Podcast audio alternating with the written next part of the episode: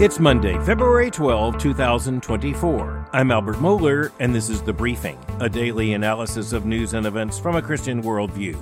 It may well be that we will look back on February the 8th, 2024, as a turning point in the American presidency, one of those historical dates in which we say there was a before and there's an after. Why is that date so important? It is because last Thursday, February the 8th, a special prosecutor dropped the report having investigated the current president of the United States, Joe Biden, against charges of having wrongly retained and improperly stored and wrongly used highly classified information in violation of federal law.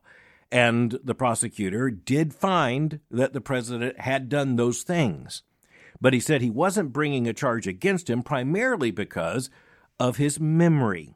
In what may go down as one of the most memorable lines from any report like this, Robert Hur said that the president came across as, quote, a well meaning elderly man with a poor memory. And I would also quote the report as stating that the president had diminished faculties in advancing age. Among the evidence brought forward by the prosecutor is the fact that the current president was unable to specifically date when he served as vice president of the United States. And this became a very controversial issue. It led to an awful lot of Democratic Party blowback. The prosecutor went on to say that in the interview, the president was unable to come up with the year in which his son Beau had died. Now, almost immediately, there were recriminations from the White House. The president came out, made a statement about how indignant he was that the prosecutor would have asked such a question, the special counsel in this case. And Robert Hur did ask the question. But we have to put that in the larger context of understanding what his responsibility was. There are also people who are asking why this massive 300 plus page report and why was it released to the public? Because there is no legal necessity of the report ever being released to the public. It is officially submitted to the Attorney General of the United States. The Attorney General was the trigger for beginning the special counsel investigation in the first place, but politically speaking, he really had no choice. Of course, there had been the enormous controversy about the investigation that led to criminal charges against former President Donald Trump for having retained so many documents. And there's more to it, misusing the documents there at Mar a Lago, his residence in Florida. The question was obviously are there others who've done similar things? Some improper documents were found in the possession of former Vice President Mike Pence. But of course, the biggest political question was what about the sitting president, who, after all, had been a member of the United States Senate, and then, of course, had spent eight years as vice president to President Barack Obama. By the way, those years would be from 2009 to January of 2017. Almost immediately, a political firestorm came, and it continues. Even as we speak right now, this firestorm continues to be waged. And for one thing, it simply brought to the surface the absolutely unavoidable question of President Biden's age, his mental ability, his acuity, his continuation in office through his first term, much less his suitability and physical capacity for serving a second term, the end of which he would be 86 years old. You look at President Biden when he was candidate Biden, you look at him now, you can see how even the advanced age that was evident when he ran for president in 2020 has given way to something significantly more serious. And he's also at an age where, just to speak frankly, at any given time, any given month, any given week, things can progress along this slide. And, at least in the normal human experience, everything's headed in one direction here. In American history, concerns about the age and ability of American presidents, particularly mental ability that correlate with age, there were concerns raised about Dwight Eisenhower, but he was in his 60s. There were concerns raised about Ronald Reagan. They turned out to be quite justifiable concerns in that after he left office after two incredibly successful terms, President Reagan issued a famous letter to the nation in which he acknowledged that he had developed Alzheimer's disease, a very brave admission. And there were those even in the administration who said, you know, in the final months, maybe this helps us to connect some dots. But in any event, President Reagan was nowhere near the age of either of the candidates likely to be the party nominees in 2024. But particularly here, we're talking about the incumbent president of the United States. We're talking about this report from a special counsel, and we're talking about his particular age. Because if he is elected to a second term, he will be closer to 90 than to 80 when he leaves office. The vast majority of the American people say that he's simply too old. The vast majority of Democrats in polling indicate that he is too old, but nonetheless, he is almost assuredly going to be the Democratic nominee. The only way out of it, given Democratic Party rules, as we shall see, is for him either to be absolutely incapacitated or for him voluntarily to withdraw from the race.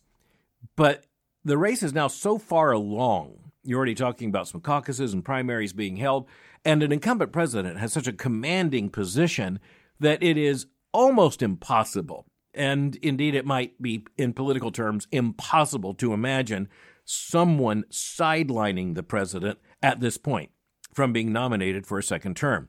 It would almost assuredly have to happen at the convention, and given Democratic Party rules, that is incredibly unlikely unless President Biden decides himself to exit the race. What would happen then? Well, quite frankly, it's going to be a very interesting scenario. And it's also clear that many of the political concerns about the current president have to do with the lack of confidence in his vice president, that is, Vice President Kamala Harris, the fact is that she is not wildly popular even in her own party. And when she ran in the 2020 presidential nomination race among the Democrats, she left the race before she had a single delegate. Just to state the matter clearly, she has not increased confidence in her presidential capacities during the time that she has served as vice president. That's another issue, but it does factor into this larger equation. But let's go back to the report. The special counsel released a report and that report is devastating to the current president of the United States, except in one respect. And that one respect is that the special counsel recommended bringing no charges. Indeed, as the press report, it's put in the active sense. He is not going to bring charges against the president of the United States. But that does not mean that he exonerated him. That's something that, for instance, Democratic spokespeople said on the Sunday morning talk shows yesterday that the president had been cleared or exonerated. That is not true. And anyone who reads the actual report is going to realize it does not exonerate the president. It nails him as having mishandled documents, having intentionally retained some of these documents, having pulled out highly classified documents in conversation with a ghostwriter, and furthermore, storing them improperly. It's actually a considerable list. But the special counsel says he's not bringing charges against the president. Why? Well, for one thing, because the president cooperated with the investigation. And that attitude is set in contrast with the response of former President Donald Trump to the investigation on similar charges of mishandling documents. But as you look at the parallel acts, they do appear to be roughly parallel, not necessarily to the same extent, but roughly parallel. The difference is, at least according to the special counsel Robert Hur, that former President Donald Trump did not cooperate with the investigation. He says he did, but now you have a special prosecutor that President Trump had actually appointed as a U.S. attorney saying that the former president had not cooperated. And at least some believe that he may have committed obstruction of justice in that process. But nonetheless, it does tell you something that prosecutors in this kind of context do pay attention to attitude and disposition. But on the other hand, there are those who are saying this is just a double standard one standard for former President Trump and another standard for the incumbent president of the United States. The evidence for that is that, other than the disposition, the fact is that the actions were very much parallel, if not, as I said, in scale, that at least even in the description. This is why, just in political terms, I think it's going to be very, very difficult for there to be a successful prosecution of the former president on these charges, simply because the American people are likely, at least say half the American people, are likely to be completely unpersuaded that the disposition in the one case can be met with the opposite in another case and that justice be served. That doesn't mean that the charges are going to be dropped. It does mean that the prosecutorial context for any kind of charges in a prosecution against Donald Trump, actually, that might reach the trial stage, that becomes far more problematic, and any honest person knows it. So the current president did have in his possession wrongfully some of these documents. He had stored them improperly, that is, outside of a national security context, and he had even used them and made reference to them in a way that could qualify as a leak of highly classified information. He brought in someone that had no security clearance, in this case his ghostwriter, and actually read from at least some of these documents. Now, those are very serious charges, but why are there no legal charges? Why no criminal charges? Well, the investigator covers that in his report. The special counsel said that there are no charges in this case primarily for two reasons. One of them has to do with the response of the president to the investigation. The second has to do with the fact that the prosecutor said even if charges were to be filed, it would be difficult to bring a criminal prosecution against this particular individual because of serious problems with memory.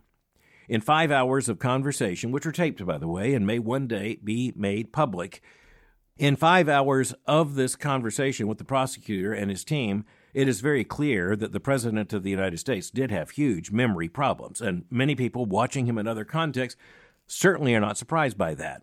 I think that's an extremely fair statement. Now, just to state the obvious, the White House is furious that the special counsel in his report described the president as being, quote, a well meaning elderly man with a poor memory. And further, they are furious that he referred to the president as having, quote, diminished faculties in advancing age, end quote.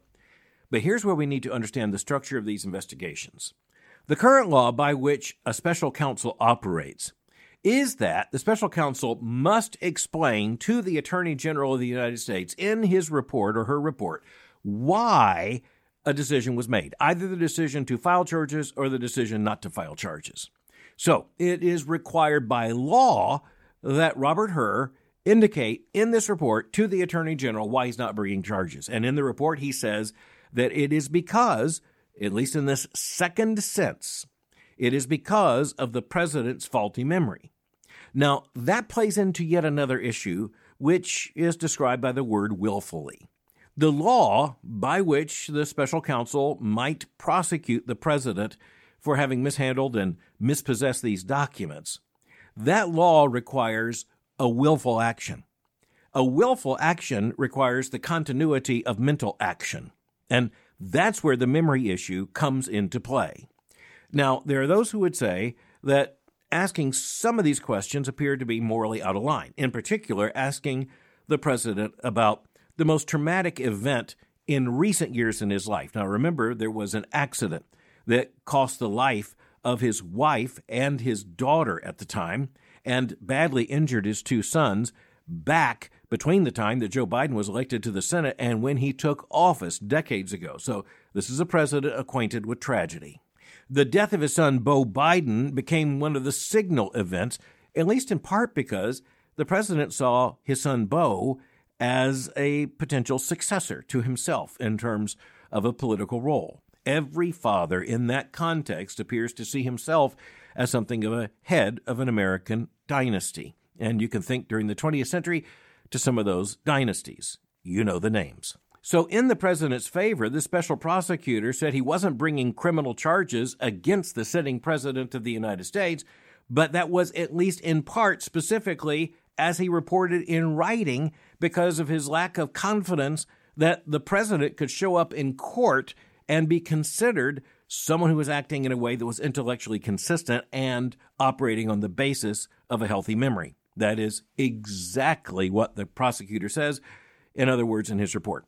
And furthermore, the asking of some of these questions was to document in ways that would be evident in the report and sustainable in terms of public argument about the lapses in the president's memory. So, this is not a pretty picture. And at the human level, no one should celebrate anyone's humiliation, ever. But the reality is that the President of the United States is the nation's chief executive, commander in chief of our armed forces, and the most important constitutional officer, the most important single constitutional officer in our political system. And given the evolution of the presidency into the modern age, the presidency has to be occupied, the White House has to be occupied, indeed, the Oval Office has to be occupied by someone who can respond with absolute mental ability to an international crisis at any point, 24 hours a day, all the way through a presidency. Now, I can promise you that this issue is not going to go away, and that's for several reasons. Number one, we're in a political context of absolute political warfare. There is no way all of this, along with all kinds of video clips and other things, will not be shown in the midst of the 2024 campaign. Frankly, at one level, it's hard to believe that Joe Biden could be reelected president of the United States on these terms. But then again, we're living in strange times. And just in terms of intellectual honesty, I think we'd all have to assert that the condition of a president related to age is not out of bounds in political discourse, and it is going to be an issue. And frankly, it's going to be an issue on both sides of the equation because President Trump was actually the oldest president in office when he left office, but he was pretty quickly eclipsed by the man who occupied the Oval Office after him, Joe Biden, who's even older. So, indeed, if this is the race, Biden versus Trump, you're going to have the two oldest candidates, nominees in American political history who are even four years older than they were in 2020. This is almost inconceivable. The most important action on this right now is, by virtue of the fact that the president is a Democrat, it's in the Democratic Party. And as I said, in terms of mechanisms, and uh, by the way, the courts don't establish the mechanisms that political parties have to follow, they set their own rules. But the courts will make certain that they follow their own rules. The Democratic Party and the Republican Party follow different rules, even if they're following somewhat the same timetable. But the reality is that the Democratic Party, in the name of reform, has adopted rules that would make it impossible, virtually impossible at this point, to deny Joe Biden the nomination if he wants it and he gets to the convention. But as I said, the other side of the equation is Donald Trump. And of course, if you're talking about the mishandling of documents, that's pretty evident in terms of the scale of the investigation and the charges that have been brought against President Trump. I want to be very clear. I see them as extremely serious. And I think they should be seen as extremely serious. And now we have both of the major party nominees who, to one degree or another, are going to be complicit in this even as they run against one another. Both of them, in his own way, has compromised national security, at least in some of these grounds. But it was other issues that brought President Trump into the headlines over the weekend, and once again, the former president found a way to walk on a political situation which had been unfolding to his advantage until he started talking. The two big issues going into the weekend had to do with NATO and the military service of the husband of his remaining challenger for the Republican nomination, a distant challenger to be sure, former South Carolina Governor Nikki Haley. First, the NATO issue. Speaking in South Carolina at a political rally, the former president seemed to be calling up what was presented as a conversation that he had had while he was president with the head of a NATO ally, the head of state, presumably the head of government of a NATO ally. The former president presented this leader of a big country is having asked, quote, Well, sir, if we don't pay and we're attacked by Russia, will you protect us? He then said that he responded at that time with these words, quote, You didn't pay? You're delinquent? He went on to say, Yes, let's say that happened. No, I would not protect you. In fact, I would encourage them to do whatever they want. You got to pay. End quote. Now, when you're talking about a candidate on the hustings, you're looking at a candidate speaking at a political rally. Sometimes rather inadvisable things are said. But in this case, this was not only inadvisable, this is very dangerous to the national security of the United States. Now, President Trump seems to believe that NATO is an imposition upon the United States. And thus he implies, I guess, that the United States is in NATO out of benevolence and uh, out of concern for our European allies, that we would protect them. But the actual reason for the formation of NATO as the North Atlantic Treaty Organization is not so much benevolence as the fact that it is in the national interest of the United States that what was then the Soviet Union and the Eastern Bloc not run freely over Europe, and instead that there would be a community of nations in the North Atlantic Treaty Organization, NATO, with a mutual defense pact. And it was well understood at the end of World War II that the biggest bill for that mutual defense was going to have to be paid by the United States. And as I said, it's not rooted in benevolence, it's rooted in American national interest. because the American political and military leadership at the time understood that our European allies were a buffer between ourselves and the Soviet Union and the Eastern Bloc. And yes, there was a sense of Atlantic solidarity. And yes, the United States did prop up, and in one sense continues to prop up NATO financially. And yes, many of our European allies are delinquent. And they are very irresponsibly delinquent in terms of building up their own military and funding NATO as is their allotment. Yes, there's no question that that is true, but the United States is in no position. As a matter of fact, the United States would completely abrogate our treaty responsibilities if we were to say, and I think it's actually doubtful that the former president said any such thing in these words to a European ally, that we would simply tell Russia to have its way and do whatever they want. That would be not only disastrous for that country, not only disastrous for others of our allies in the region, it would ultimately be disastrous for the United States. Now, that doesn't mean there's no ceiling that constitutes a rightful American investment in this mutual defense. It is, after all, a mutual defense treaty. It is an organization of allied nations in mutual defense and that requires that all parties actively participate and contribute. And especially after the invasion of Ukraine by Russia, it's interesting to see there are other nations, such as Sweden and Finland, who now want to get into NATO. They want to join that mutual defense pact. And quite frankly, it's in the American interest that they do just that. It's in the American interest that we create as much of a buffer in Europe to Russian imperialism as is possible. That's important for American interests. It's very important that there are other soldiers that are on the front lines because eventually those front lines would be peopled by the United States and our personnel, except for the fact there is a mutual defense agreement and thus a NATO treaty. The biblical worldview requires us to try to look at the basic moral reality of what's at stake. And there's something we just need to understand.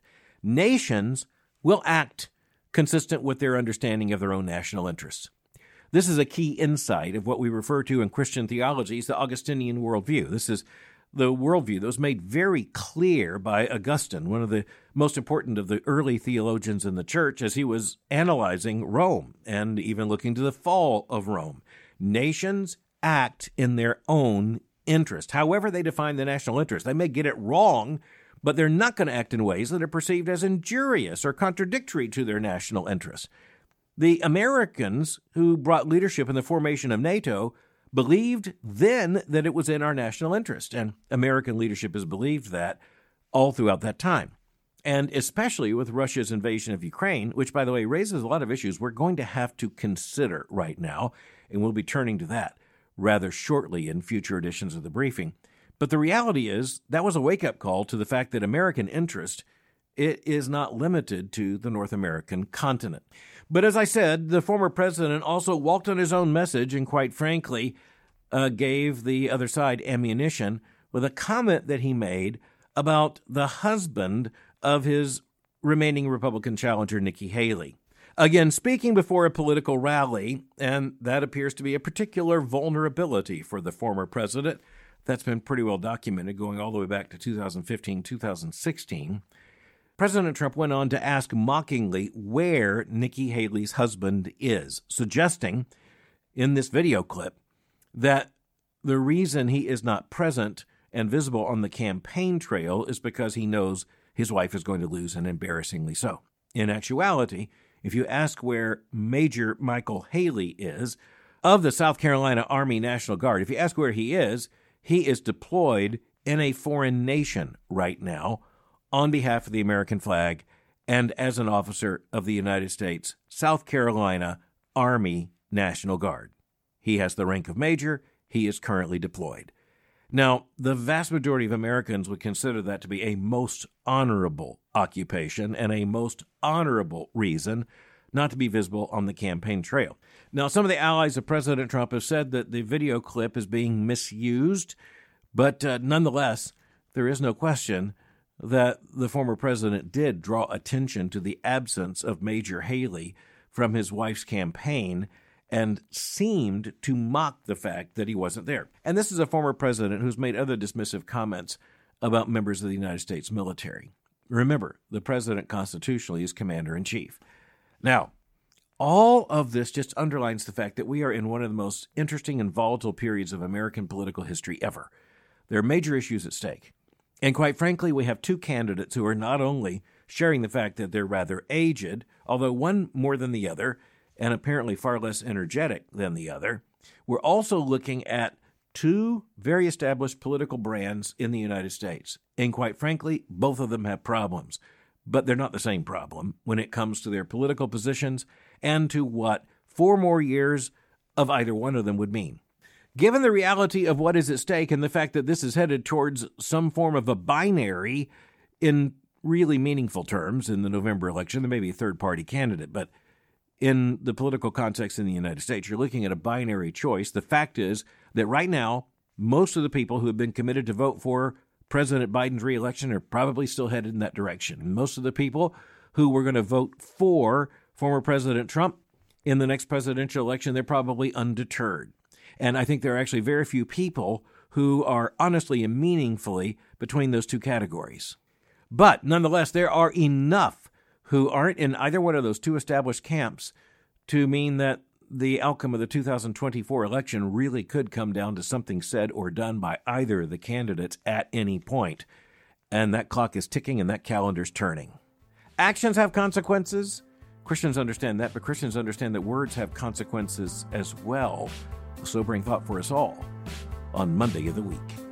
Thanks for listening to the briefing. For more information, go to my website at albertmohler.com. You can follow me on Twitter by going to twitter.com forward slash Albert Mohler. For information on the Southern Baptist Theological Seminary, go to sbts.edu. For information on Boyce College, just go to boycecollege.com. I'll meet you again tomorrow for the briefing.